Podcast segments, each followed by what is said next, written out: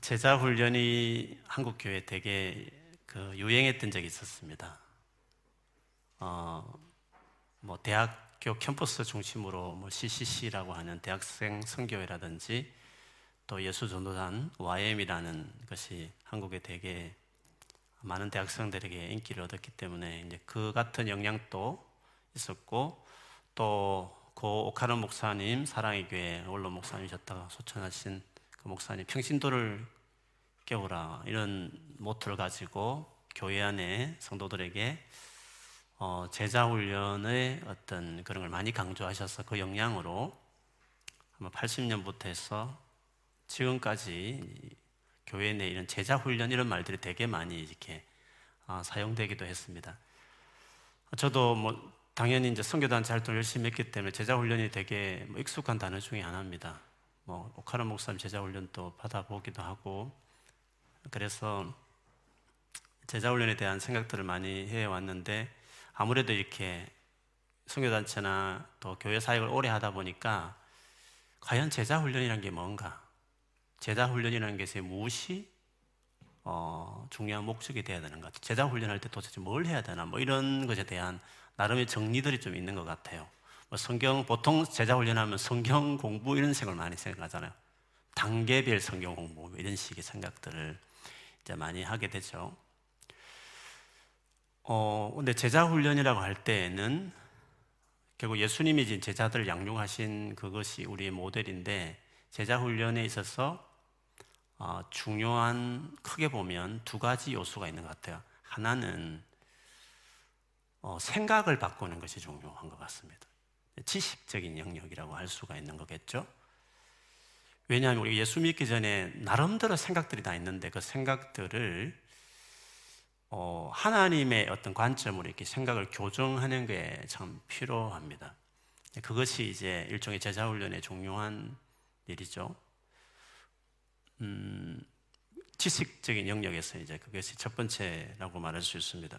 실제로 이제 예를 들면 골로새서 3장 10절에 보면 새 사람을 입었으니 우리가 새 사람이 됐다는 거죠. 예수 믿어서 새로운 사람이 됐다는 거죠.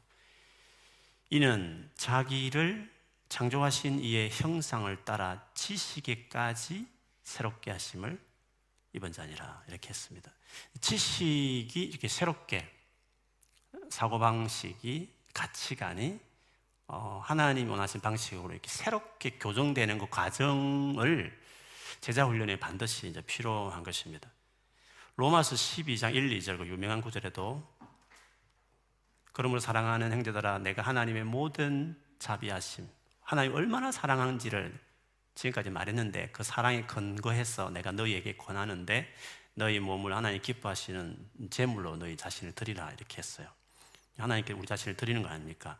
그 다음에 중요한 그 이후에 중요한 것이 뭐냐 하면 너희는 이 세대를 본받지 말고 이 세상의 어떤 방식과 이런 생각들을 본받지 말고 마음을 새롭게 함으로 이 마음이라는 게 늘 말씀드렸지만 이 마음 이게 아니라 마인드라 했어요. 생각에 가까운 거거든요.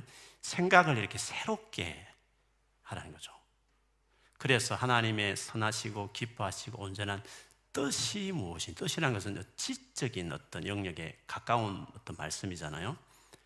그것이 하나님께 자기를 자신을 드리는 예수를 자기를 드린 이후에 우리가 지속적으로 제일 먼저 해야 될 첫 번째 일이 생각을 마음을 새롭게 하고 하나님 뜻이 무엇인지 하나님께서 뭘 원하시는지에 대해서 분별할 수 있는 사람이 되는 것이 첫 번째라고 말을 했습니다.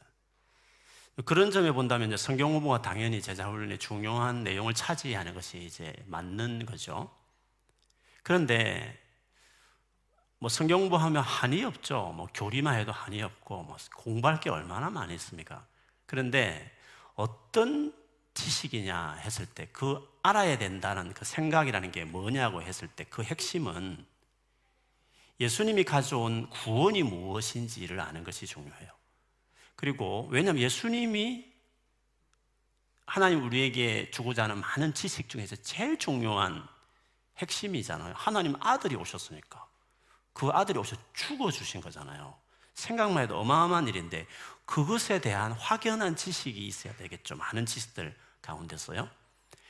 그 복음이 우리에게 무엇을 가져왔느냐에 대해서 아는 것이 중요하고 그 복음을 받아들이는 사람들은 어떻게 바뀌어야 되고 어떻게 살아가야 되는지에 대한 그 같은 지식이 우리에게 분명히 이해되는 것이 필요합니다.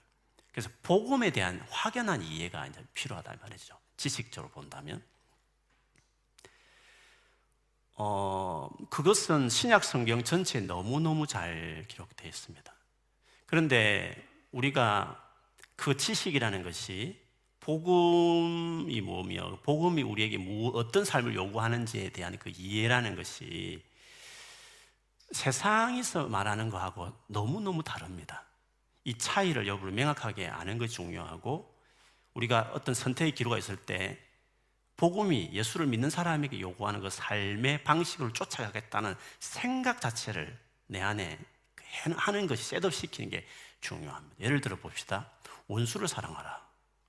이거는 복음이 요구하는 삶이거든요. 일흔 번씩 일곱 번이라도 형제를 용서해라. 이게 복음이 요구하는 삶이잖아요. 어, 악을 선으로 갚아라. 이게 복음이 요구하는 삶이거든요. 그리고 가장 별 볼이 없는 어린아이들이 하나님 나라의 큰 자가 된다. 어린아이 같이 자기를 그렇게 자기를 인정하는 내가 얼마나 하나님 앞에 부족한 은혜가 필요한 자인 것을 고백하는 그, 그런 마음을 가진 사람이 하나님 나라의 가장 큰 자다. 이런 그 가르침, 예수님의 가, 이, 이 가르침이 성경의 주도적인 중요한 가르침 중에 하나인데 그 생각을 갖는 게 중요한 거예요. 근데 예수를 믿지만 그 생각을 못 가질 때 참 많이 있잖아요. 내가 왜 그렇게 살아? 이렇게 생각할 때 있잖아요. 사실은 생각이 성경에 대한 지식을 많이 아는 것 같지만 실제 자기 삶의 현장에서 어떤 실제 상황에 부딪힐 때에는 자기 생각이 복음을 요구하는 생각으로 이렇게 작동하는 게 아니라 그냥 인간적으로 세상 사람들 흔히 하듯이 그 반응으로 살아갈 때가 많은 거죠. 이 생각이 바뀌어지는 것들이 어, 제자 훈련의 중요한 핵심이에요. 그래서 예수님이 3년 동안에 그 생각 바꾸는 게 너무 어려웠죠. 그래서 끊임없이 그 당시에 생각들과 충돌했고 제자들하고도 계속 충돌하잖아요. 제자들도 동의하지 않지, 않지 않잖아요. 그런 점에서 제자 훈련이라는 것은 생각을 뜯어고치는 이 과정이 정말 중요합니다. 많은 종교적인 활동을 한다는 것보다도 교회에 여러 가지 뭔가 activity를 많이 한다는 그 더 넘어서서 더 근원적으로 중요한 것이 과연 하나님 백성이라는 것이 무엇이며 하나님 백성 어떻게 살아야 되는 가? 예수님이 오셔서 예수님을 믿음으로 말미암아 우리가 어떻게 살아가야 되는가에 대한 확연한 이해가 우리에게 이제 필요한 거예요. 그리고 아 이렇게 사는 것이 옳다라는 전적인 동의가 자기 안에 이루어지는 이 과정이 저는 제자 훈련의 중요한 과정이고 그게 하루 아침에 안 되니까 시간이 많이 걸리죠. 그리고 어떤 경우에는 수십 년이 걸릴 수 있습니다. 그래서 수많은 고난을 통해서 하나님이 이제 그 연단을 시켜 나가죠. 그것이 신구약 전체 하나님 백성이 연단받는 이유 중에 하나입니다. 생각이 안 바뀌기 때문에 어, 또 말로는 안 되기 때문에 실제 우리가 이렇게 미련하게 삶에서 이렇게 겪어야 깨닫는 것들이 참 많은 거예요. 저도 돌아보면 제 삶 안에 생각이 바뀌어진 것들은 그냥 좋은 신앙서적을 읽어서 바뀌었다기보다는 이 수많은 가슴을 훑어내는 이 삶의 질고를 겪어내면서 인격이 바뀌어지는 저기 사고방식이 바뀌어진 하나님의 인격으로 바뀌어지는 것들이 훨씬 더 많더라고. 사실 우리 연단이 필요해요. 징계들도 많이 필요하고. 그래서 우리가 좀 쉽게 쉽게 살고 싶지만 하나님이 하시는 이유는 이 생각을 바꾸는 것이 뭐 이런 이야기는 많죠. 뭐 히브리서 5장 끝에도 보면 성숙한 사람은 지식이 단단한 음식을 먹는 연단받아 선악을 분별하는 지식이 있는 사람이다. 이런 말씀도 있듯이 그것이 우리 제자 훈련에 참 중요합니다. 두 번째 제자 훈련의 이제 중요한 부분은 어, 몸 훈련이라고 할 수 있습니다. 이제 옳다고 믿는 그대로 자기 삶을 억지로 쳐서 그 삶으로 이제 맞춰가는 거죠. 그것을 우리 식으로 하면 순종하는 거잖아요. 제자 훈련의 결국 끝은 순종이에요. 결국 그대로 사느냐? 정말 그대로 내 삶을 그렇게 맞추느냐? 순종이 제자 훈련에 중요하죠. 예수님이 가르치고 지키게 하라 그러잖아요. 가르침을 받아야 되고 그다음 지키는 순종이 중요합니다. 예수님 우리에게 가져준 구원이 뭔지, 구원받은 우리들이 어떻게 세상을 차이나게 세상 사람과 다른 방식으로 살아야 되는지 명확하게 이해를 한 다음에 그리고 그렇게 살아야 되는 게 맞고 그렇게 살 수 있는 놀라운 하나님의 하나님 나라의 그 능력이 지금 공급된다는 일종의 성령과 관련되어 있는 하나님의 그, 그 후원을 믿고 진짜 자기 삶을 거기에 맞추는 끊임없이 이렇게 거룩한 습관이 될 만큼 맞춰가는 그 노력이 정말 필요합니다. 이 부분에 대해서 제가 어, 자주 듣던 예가 죄를 어떻게 끊어내느냐에 대한 예를 제가 설명을 드렸습니다. 기억하시는지 모르겠습니다. 유명한 의사가 도무지 그럴 수 없는 사람을 큰 수술을 해서 진짜 해서 기적같이 걷게 하는 수술을 마쳤을 때 의사 선생님이 수술 잘 됐으니까 내가 한 수고와 능력을 믿으시고 재활 치료를 열심히 하세요. 그러면 점점 걷게 될 것입니다. 라고 이렇게 말을 했다는 거죠. 그것이 똑같아요. 예수님 십자가 죽음이 죄에서 끊어냈다. 죄를 더 이상 짓지 않는 사람으로 만들어내는 수술을 했다는 거죠. 그러니까 이제 그 예수님의 십자가 죽음의 효력을 믿고 하나님 아들이 죽었는데 아무 아무런 변화를 가져올 수 없다면 그게 더 이상한 거잖아요. 그렇지 않습니까?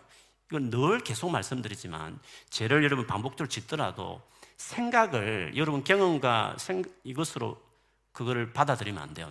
나는 반드시 죄를 이길 수 있다는 걸 믿어야 돼요. 이거는 여러분 의지를 믿는 게 아니라 예수님 십자가 죽음이 절대로 헛되게 되면 안 되기 때문에 그렇습니다. 아담은 과일 하나 따먹어도 죄가 들어왔는데 그 아담을 만드신 하나님 아들은 죽어줬는데도 그 죽음이 아담이 선악과 따먹어서 가져온 죄보다도 영향력이 없다. 그거는 말이 안 되는 거잖아요. 반드시 내 삶에서 죄에서 벗어나는 경험을 모든 영역에서 다 해야 돼요. 그것이 복음이 실제라는 것을 내 삶으로 확인하는 것이기 때문에 그렇습니다. 그래서 의사 선생님의 말을 듣고 그 사람이 금방 못 일어나고 지금 똑같은 것 같아 주저앉지만 아니다 선생님 일어날 수 있다고 그랬어 하면서 끝까지 이를 악물고 다리에 힘이 없는 것 같고 지금 넘어질 것 같아도 이를 악물고 하루, 하루도 빠짐없이 재활 치료를 하면 진짜 수술이 잘된그 효과를 점점 이제 자기가 확인하게 되지 않겠어요? 다른 종교는 수술하지도 않고 그럴 수 있다고 말하는 게 다른 종교예요. 근데 우리는 예수님이 십자 죽음으로 수술을 했단 말이죠. 그러니까 성령도 돕고 있다는 거예요. 그러니까 열심히 그걸 믿음에 근거한 의지를 들인 순종을 하라 그 뜻이에요. 근데 믿는 사람들이 그걸 안 하는 거예요. 1차적으로는 복음이 가져온 그 놀라운 파워를 몰라요. 복음 자체를 잘 몰라요. 예, 예수 믿으면 죄 용서 받는데 천국 가는데 그 말만 알지 어떻게 죄를 끊어냈는지에 대한 복음의 그 파워풀한 놀라운 능력을 잘 이해를 못하는 거예요. 계속 죄 용서만 해달라고 하지 죄를 끊어낼 수 있는 능력을 이미 보고만 있다는 걸 모르는 거죠. 그걸 알아야 돼요. 그리고 그걸 믿어야 돼요. 그걸 믿고 매일매일 자기 삶을, 몸을 재활, 재, 재활 치료하듯이, 훈련하듯이 거룩함에 자기를 들여야 되는 거예요. 계속 거룩한 방향으로. 그렇게 되면 시간이 걸릴 수도 있어요. 어떤 죄는, 중독이 깊은 죄는 오래 걸리는 것도 맞아요. 모든 사람이 달라들어서 공동체적으로 그 사람을 기도해 주면서 끄집어내야 될 죄의 끄나기도 있을 수 있어요. 그러나 반드시 자유케 돼요. 이게 복음의 능력이에요. 그래서 마지막에는 이제 그, 그 복음이 뭔가 그 능력을 이해하는 그 생각의 변화가 중요해요. 그걸 안 믿으면 재활 치료도 안 받겠죠. 수술 안 됐을 거야. 무슨 수술 하면서 그럼 아예 재활 치료할 의욕도 없어요. 그런데 이게 수술 잘 됐다라는 그 신뢰, 믿음, 그런 걸 가지고 해보는 거죠. 당장은 효과가 없는 것이 보이지만 계속 반복해 죄를 짓는 같이 보일지 모르지만 계속 주님의 십자가를 의지하며 신뢰하면서 일어서는 거야. 성령님 도와달라고 하면서 그렇게 하면 점점점 죄를 짓는 숫자가 줄어들면서 거룩하게 살아가는 방향으로 자기 인생이 바뀌어지는 것을 스스로 경험하게 되는 거죠. 그래서 이 제자 훈련이라는 것은 앞에 말하는 생각을 바꾸는 거, 그 다음에 그렇게 살아가도록 계속 자기 삶을 바꾸고 행동하고 몸을 그쪽으로 이렇게 움직이는 어, 이몸 훈련이 중요해요. 그거를 경건 훈련이라고 그래요. 이 경건 훈련을 어떤 사람들은 율법주의다 이렇게 말하는데 그렇지 않아요. 율법의 행위하고 경건 훈련은 달라요. 율법의 행위라는 것은 자기 힘으로 뭔가를 해보겠다는 그 동기가 율법의 행위예요. 자기 힘으로 죄를 이겨보겠다. 자기 힘으로 수술을 해보겠다는 거예요. 수술도 하고 자기가 일어서겠다. 그게 율법의 행위예요. 그러니까 예수님의 도움 없이 자기의 노력으로 좋은 텍스트만 있으면 이걸 내가 지킬 수 있다라고 스스로 믿는, 그러니까 자기 자신을 믿는 거죠, 동기적으로. 어떻게 보면. 자기 의지를 믿고 바르게 살아갈 수 있다는 그게 율법의 행위예요. 그게 타 종교도 다 율법주의예요. 자기 노력으로 열심히 노력해서 바르게 살아갈 수 있다. 이게 전제잖아요. 근데 우리는 그렇지 않거든요. 우리는 예수의 십자가 죽음으로 성령의 도우심으로 바뀐다. 그것이 믿는 거잖아요. 그걸 믿고 그 믿음에서 나오는 행위는 경건 훈련이에요. 그 경건 훈련의 그 마음의 동기는 믿음에서 출발해요. 그렇게 해주셨기 때문에 가능하다라고 믿고 내가 포기하지 않고 끝까지 의지를 들여서 하는 거예요. 그 다른 도 닦는 사람보다 더 열심히 의지를 들여서 해야 되는 거예요. 확실한 사실이니까. 확실히 수술이 이루어졌으니까. 다른 종교는 수술도 안 해놓고 자꾸 그럴 수 있다고 뻥치는 거잖아요. 사기치는 거거든요. 괜히 생고생 시킨다고요. 다른 종교는 고행이라는 게 그래요. 근데 우리는 다르다는 거예요. 우리는 효과 있는 뭔가가 이루어졌으니까 열심히 하라는 거예요. 의지를 들여서. 믿고 하라는 거예요. 믿고 의지를 가지고 열심히 순종하는 의미로서 경건 훈련이 필요해요. 그 경건 훈련이 근데 많은 성도들이 그걸 믿어요. 십자의 보혈의 은혜를 믿는다고 말해요. 찬양할 때마다 다 믿는 것처럼 고백해요. 근데 실제 삶에서 자기 삶에 행동이 없는 거예요. 자기 삶에. 그 재활 치료를 하자. 수술 잘 됐다고 믿어요.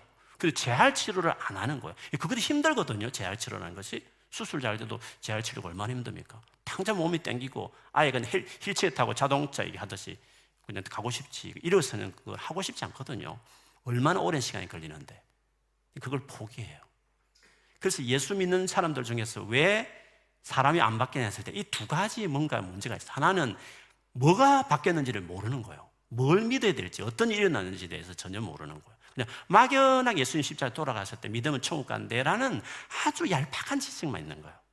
그 복음이 얼마나 파워풀한지에 대한 깊은 이해가 마음에 감동시키는 이해가 없는 거예요. 그래서 예수 교회 안에 계속 복음을 전할 수밖에 없는 이유가 여기에 있는 거죠. 그 다음에 믿었으면 부지런하게 자기 몸을 쳐서 복종시켜 가면서 그 복음이 요, 그 말하는 약속을 믿고 계속 순종하는 것으로 자기 삶을 드리는 신체 훈련, 몸 훈련이. 그래서 성경 읽기라든지 미디어 금식이라든지 기도 훈련이라든지 찬양으로 어떤 내 영혼을 어떻게 한다 이런 생활 패턴의 훈련들을 계속해야 돼요. 그래서 여러분 수련회 갔다 왔을 때 정말 충만하고 그 이후에 찬양 막 듣고 성경도 보잖아요. 그러니까 어느 정도 수준인데 좀 지나고 보면 이제 선 생활 리턴이 이렇게 텀 습관들이 달라지면서 이상하게 그게 영적으로 다운되잖아요. 그 이유가 뭐냐면 다 그 이유가 있는 거예요. 그래서 신앙이 좋다는 것은 하나님에 대한 말씀에 대한 이해가 충분할 뿐만 아니라 수련회 끝나고 하더라도 1년, 2년 흘러도 1년 내내 그 생활 패턴이 조금 왔다 갔다 하긴 하지만 자기 삶에 딱 set up이 되어 있는 친구들은 흔들리지 않아요. 그게 제자 훈련이 됐다 이 뜻이에요. 그래서 이런 과정을 다 생각해 보면 시간이 오래 걸려요.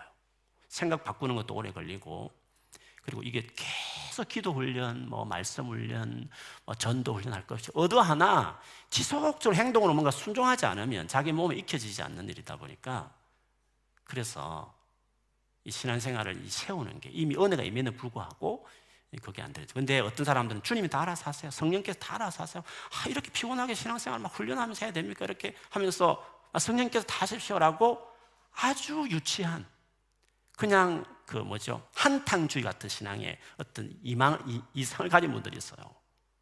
감 다분히 감정적인 사람들 있잖아요. 물론 그랬다고 하나님 역사는 뭐 말할 것도 중요하죠. 그 놀란 은혜 속에서 내가 의지를 들여서 순종해야 될 내 몫이 있는데 그거를 안 하기 때문에 사람들이 안 바뀌게 된다고 말할 수 있죠. 그 디모데전서 4장 7, 8절에 보면 바울이 이런 말을 했습니다. 저속하고 헛된 꿈에는 꾸며낸 이야기들을 물리치십시오. 경건함에 이르도록 몸을 훈련하십시오. 몸의 훈련은 약간의 유익이 있으나 경건 훈련은 모든 면에서 유익하니 이 세상과 장차 올 세상의 생명을 약속해 줍니다. 했습니다.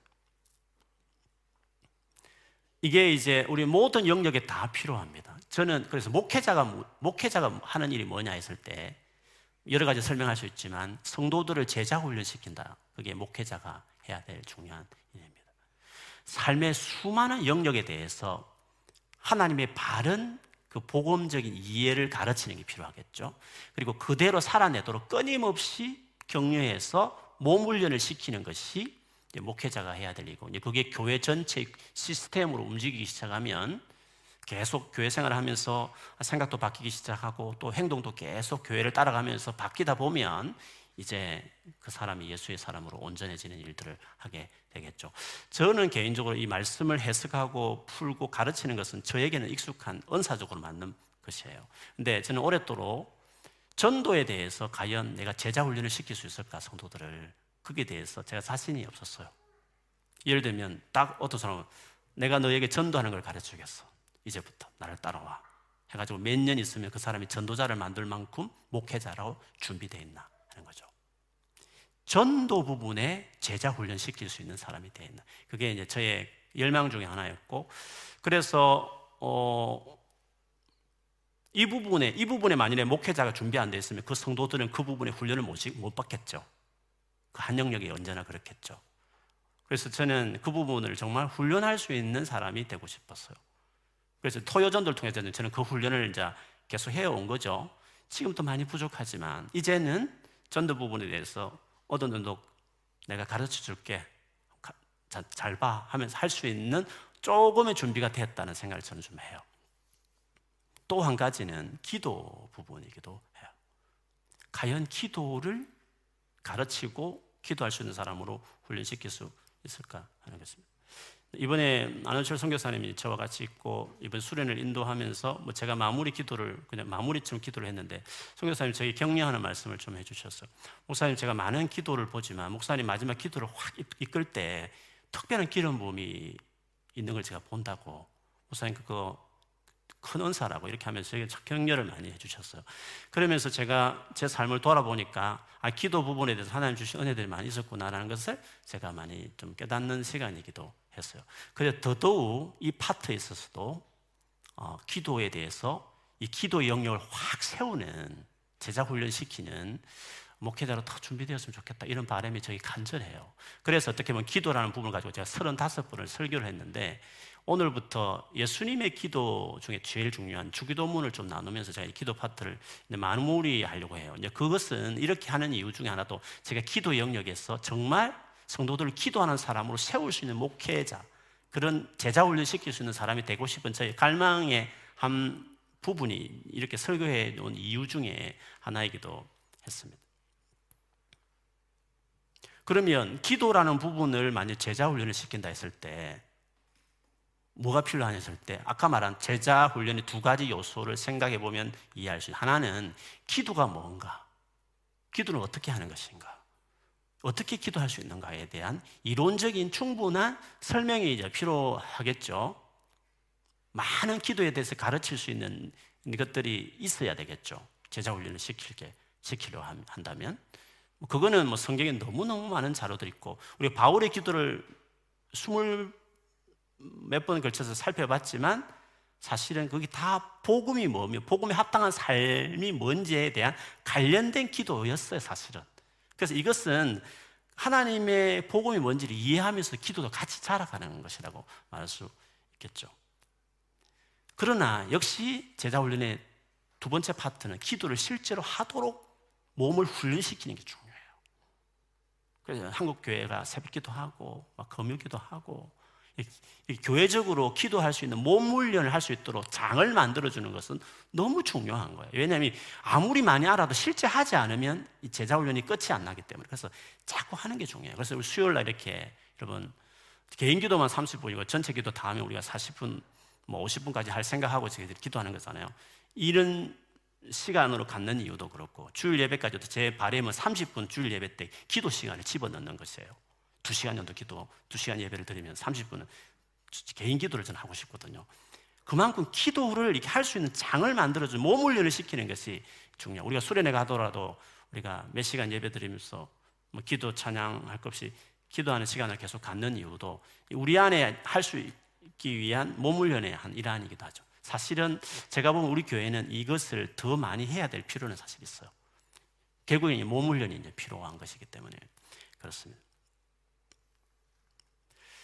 예수님이 기도의 제자 훈련에 대해서 이 두 가지를 그대로 말씀하시는데 오늘 읽었던 누가복음 11장은 우리가 흔히 말하는 주기도문의 요약판이에요.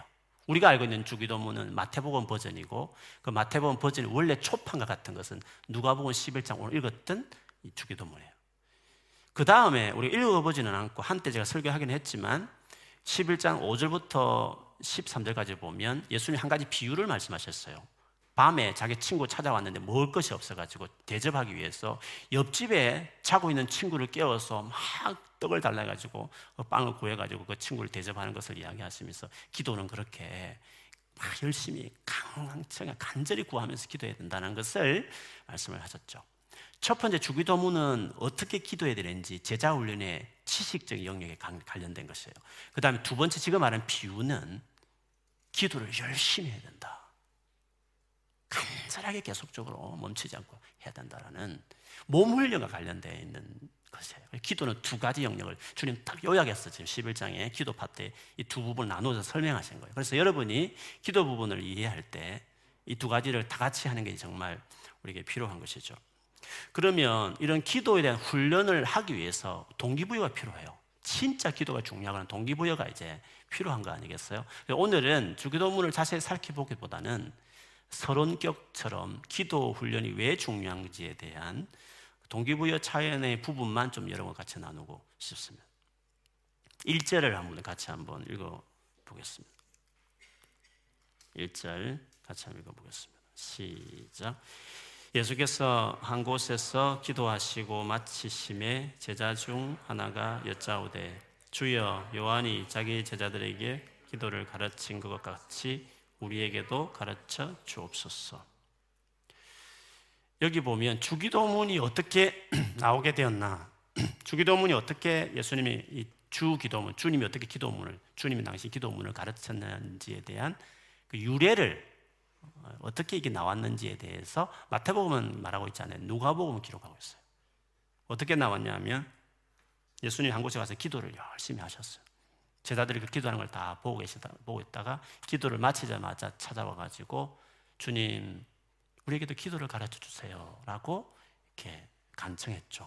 그래서 주님이 그래 알겠다 하면서 기도는 어떤 것이다라고 주기도문으로 그 기도라는 것은 이렇게 지속적으로 몸으로 다 해야 된다는 몸 훈련에 대한 것으로 이렇게 비유로 이 두 가지로 이제 기도문을 기도에 대해서 예수님이 가르쳐 주신 거죠. 여기서 우리가 눈여겨 보고 싶은 것은 제자들이 기도를 가르쳐 주세요. 우리의 기도를 가르쳐 주세요라고 간청할 만큼 예수님의 삶에 기도가 너무 매혹적이었다는 거예요. 그러니까 예수님은 기도하고 싶어 열망을 일으키는 서성이었다. 그래서 제자들이 와서 당신이 기도를 좀 가르쳐 주십시오. 기도를 배우고 싶다. 이렇게 했다는 거죠. 그러면서 주님이 기도를 네가 배우고 싶어. 기도 부분에 네가 제자 훈련을 받고 싶다는 거지. 그러면 기도가 뭔지 어떻게 되는지를 먼저 배워야 되고 그 다음에 네가 열심히 계속 찾고 두드리고 계속 이렇게 친구처럼 그빵 구하는 친구처럼 네가 계속 하면 돼.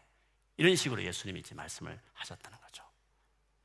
그래서 저는 이 본문을 보면서 기도하고 싶은 열망을 갖는 게 제자 훈련의 제일 첫 번째 열망을 좀 우리가 갖는 게 중요할 것 같아요. 그런 점에서 우리는 예수님의 삶이 어떤 삶이었기에 기도할 열망을 불러일으켰을까 제자들에게 그 부분을 좀 여러분 같이 한번 나누면서 우리도 제자들과 같은 기도 열망을 가지고 앞으로 정말 기도 부분에 정말 훈련을 잘 받아서 기도 파트에 강한 뭔가 세워지는 사람이 되기를 바라는 것이죠. 예수님이 얼마나 기도 생활을 중요하게 생각했는가를 잘 기록한 책이 누가복음이에요. 누가복음은 다른 복음서보다도 예수님이 기도하는 부분을 되게 많이 강조해요. 예를 들면 누가복음 5장 15절부터 16절에 보면 예수님의 소문이 더욱 퍼짐에 수많은 무리가 말씀도 듣고 자기 병도 고침을 받고자 하여 모여 오되 예수는 물러가사 한적한 곳에서 기도하시니라. 이 무리들은 좋은 분이들입니다. 단순히 병 고치겠다라는 목적보다도 말씀을 듣고 그리고 병도 고침을 받고자 해서 온 말씀을 듣고 싶은 갈망이 있는 무리였어요. 이런 무리들은 딱 하면 좋은 성도들이 될 수 있거든요. 주님은 그거를 그런 좋은 무리들이 오음에 불구하고 물러갔어요. 사역하지 않고 한적한 곳에 기도하러 가신 거예요. 저 무슨 말이냐면 사역보다도 기도라는 사역을 더 중요하게 여기시는 예수님 우선순위를 여기서 확연하게 제자들 앞에 보여줬다는 거죠. 그만큼 기도를 예수님은 정말 중요하게 생각하는 것을 제자들이 늘 있으면서 본 거죠. 누가복음 6장 12절에 보면 이때에 예수께서 기도하시러 산으로 가사 밤이 새도록 하나님께 기도하시고 밝음에 그 제자들을 부르사 그 중에서 열두를 택하여 사도라 칭하셨어요. 열두 제자 뽑는 거는 다른 복음서에 나오지만 누가복음이 다른 복음서에 없는 것을 추가했는데 그게 뭐냐면 기도하고 제자들을 뽑았다 이것을 누가는 기록해요. 그러니까 밤새도록 주님이 기도하면서 12명을 주님께 하나님께 여쭤보면서 어, 누구를 뽑을지 많은 제자들 중에서 기도하면서 그걸 결정했다라는 것을 알 수 있습니다. 그러니까 예수님은 중요한 사역을 기도하면서 다 그걸 결정해 갔다는 것을 음, 여기서 보여주는 것입니다. 그리고 누가복음 또 9장 28절 29절에 보면 이 말씀을 하신 이후 8일쯤 되어 예수께서 베드로와 요한과 야고보를 데리고 기도하시러 산에 올라가서 기도하실 때에 용무가 변화되고 그 옷이 휘어져 광채가 나더라. 변화산상이라 일컬어지는 산 위에서 주님이 확 이렇게 옷이 바뀌어 몸이 바뀌는 그 사건이 있었잖아요. 근데 다른 복음사 다르게 어떻게 이게 바뀌어졌냐, 바뀌어졌는지 누가는 예수님이 기도하고 나서 그런 일이 일어났다 이렇게 누가는 기록을 해요. 기도의 결과라는 것을 열심히 기도하는데 그런 놀라운 어떤 역사가 일어났다는 것을 누가는 그런 식으로 표현하고 있는 것입니다. 이 외에도 뭐 예를 들면 예수님이 세례 요한에 세례 받을 때 성령이 임하잖아요. 누가는 달라요. 누가는 세례 받을 때 예수님이 기도하시니 성령이 내다 기도를 또 강조해요. 어, 뭐 사도행전 2장도 그렇게 기도하면서 성령을 제자들도 받죠. 사도행전은 누가복음의 그 흐름을 그대로 따라가요. 저 기도의 흐름을 그대로 따라가거든요. 그래서 누가복음에서 말하는 예수님은 기도하는 예수님이시라고 하는 것을 모든 중요한 사역, 결정적인 어떤 논란, 영광이 임할 때에도 기도의 결과였다. 이것을 누가는 의도적으로 많이 강조를 합니다. 그러니까 오늘 누가복음의 주기도문을 언급할 때에도 이 주기도문이 어떻게 나왔느냐를 설명할 때 제자들이 그 예수님이 기도하는 평소에 그 기도 그리고 그 기도로 인해서 모든 사역을 행하시는 걸 보면서 아, 나도 저렇게 저는 기도를 좀 배우고 싶다 그런 동기에서 어, 예수님에게 물었다 하는 것을 우리가 이해할 수 있습니다.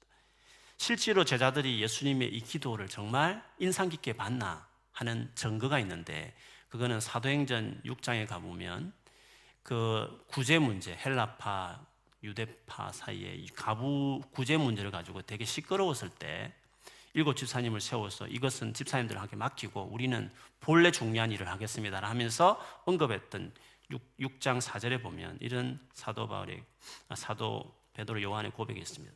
우리는 오로지 기도하는 일과 말씀 사역에 힘쓰리라 하니라고 했습니다. 말씀 사역보다도 기도를 먼저 앞에 두었다는 것은 우리가 눈여겨봐야 됩니다. 사역보다도 더 중요한 게 기도라는 것을 제자들이 먼저 말하는 거죠. 기도는 하나님의 행위를 의존하는 행위고 사역은 내가 열심히 하는 거잖아요. 그러니까 사실은 하나님의 일하심이 모호한, 믿긴 하지만 모호한 사람들은 자기 activity가 많아요. 자기 생각, 자기 교회, 아, 열심히 사람 만나면서 대화하고 또 뭡니까 열심히 뭔가 열심히 의지를 들이고 뭔가 열심히 활동하고 이런 것들이 주류를 이루고 기도는 적당히 그냥 하는 거죠. 근데 하나님의 일하심이라는 것이 믿긴 있지만 그게 진짜 가슴에 새겨지듯이 그게 된 사람들은 자기 힘과 자기 노력으로 뭐 하는 사역보다도 하나님이 일하시도록 하는 그 하도록 부탁하는 기도를 더 열심히 하여 더 마음을 가지고 하는 거거든요. 그래서 사도들이 기도하는 일과 말씀이라는 어떤 전도하는 사역을 내가 열심히 하겠다라고 하면서 기도를 사역보다도 먼저 first 그 priority 둔 이유는 기도가 사역보다 더 중요하다는 것을 제자들이 예수님의 3년의 공생을 보면서 그걸 철저히 배운 거예요. 그래서 기도를 진짜 그런 의미에서 기도 제자 훈련을 잘 받은 거죠. 예수님을 통해서 그걸 받았다고 말할 수 있습니다. 그래서 우리가 신앙이 얼마나 성숙하느냐, 얼마나 예수님을 닮았고 친밀하느냐를 측정할 때에 기도를 어느 정도 자기 삶에 비중 있게 정말 여기고 살아가느냐를 보면 어느 정도 사실 알 수가 있습니다. 여러분도 생각해 보시면 돌아보면 신앙이 자라가면 자라갈수록 기도의 비중이 점점 커진다는 것을 알 수 있습니다. 물론 처음부터 기도 자체가 은사인 분들은 처음부터 기도를 많이 하셨겠지만 그렇지 않더라도 물론 그런 분들은 다분히 이제 기복적으로 할 수도 있죠. 막 급하니까 막 기도하는 거 할 수 있지만 이게 성경적인 기도의 방식은 또 배워야 될 부분도 있겠죠. 아무튼 신앙이 깊어가기 시작하면 기도 부분에 대해서 확실하게 중요한 비중들이 더 자라간다는 것을 알 수 있습니다. 많은 계획을 예를 들면 어, 하다 보면 아무리 내가 내 생각대로 내가 어지러대로 하려도 잘 안 되구나 하는 걸 깨닫, 많이 깨닫습니다. 그, 그걸 모를 때는 자기 힘으로 막 열심히 하려고 하는데 그게 안 된다는 걸 너무너무 깨달을 때마다 한 번은 이제 무기력에 빠지고 이렇게 뭐죠? 어, 의욕이 없어지는 단계를 좀 걷기, 거쳐갈 수는 있긴 하지만 그걸 더 넘어서서 계속 갈등하면서 믿음을 붙들기 시작할 때에는 내가 뭔가를 하겠다는 것도 변함없지만 더 무엇보다도 주님이 정말 해줘야 된다는 간절하게 주님께 기도하는 것을 비중 있게 정말 애절하게 느끼는 그 단계를 이제 어, 갖게 되는 것입니다. 진짜 말씀대로 내가 살아갈 수 없구나라는 것을 느끼게 되는 거죠. 그래서 매일 하나님께 매달려 기도해야만 내가 제대로 그리스도인 삶을 살아갈 수 있구나라는 것을 깨닫는 것입니다. 그리고 많은 뭔가 계획을 막 앉아서 컴퓨터 앞에서 막 그리면서 생각하기보다도 주님 어떻게 해야 되면 좋겠습니까? 기도하면서 생각을 정리하고 클리어하고 새로운 아이디어를 얻어서 하는 것들을 이제 자기가 배우게 되는 때가 있습니다. 그리고 많은 사람을 만나서 많은 말로 설득하기보다는 차라리 딱 기도하면서 하나님께서 움직여 주시길 기도함으로 하나님께서 감동시켜서 사람들이 움직이는 것이 있구나라는 것을 배우는 단계가 이루어지게 되죠. 기도함으로 하나님이 일하신다는 것을 이제 느끼게 되는 것이 있습니다. 그리고 내가 많은 활동을 하는 것보다도 하나님 당신이 그 자리에 임재해 주시는 것이 결과적으로 훨씬 더 생명력 있고 풍성한 열매를 맺는다는 것을 경험하게 시작하는 것입니다. 저도 그렇습니다. 어떤 사역이든지 간에 당신이 임재하셔야 됩니다. 임재하지 않으면 아무 소용이 없습니다. 하나님 임재를 강력하게 구하는 이것이 모든 사역에 결판 짓는 일이라고 할 만큼 그, 그래서 이 기도라는 것이 이제 점점 우리 삶에 중요하게 비중 있게 다가오게 되는 것입니다. 그래서 기도는 생명의 호흡이구나, 영혼의 호흡이라는 것이 머리가 아니라 이제 가슴으로 고백하는 사람이 되는 것입니다. 바라기는 여러분 안에 이런 식의 기도의 삶이 정말 우리 안에 전해져서 어, 마음을 다해서 기도를 정말 중요시하는 예수님 같은 이런 삶으로 내가 살아가야 되겠다는 동기부여와 함께 정말 그렇게 삶을 점점 맞추고 드리는 여러분이 되기를 바랍니다.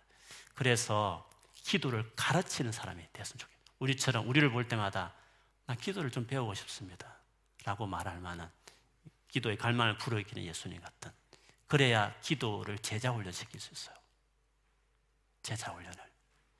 그런 사람으로 여러분 세워지기를 바라고 우리 교회가 교회 생활을 통해 기도를 배우고 또 기도를 가르치는 그런 공동체로 세워지기를 주의 이름으로 축원합니다. 아멘.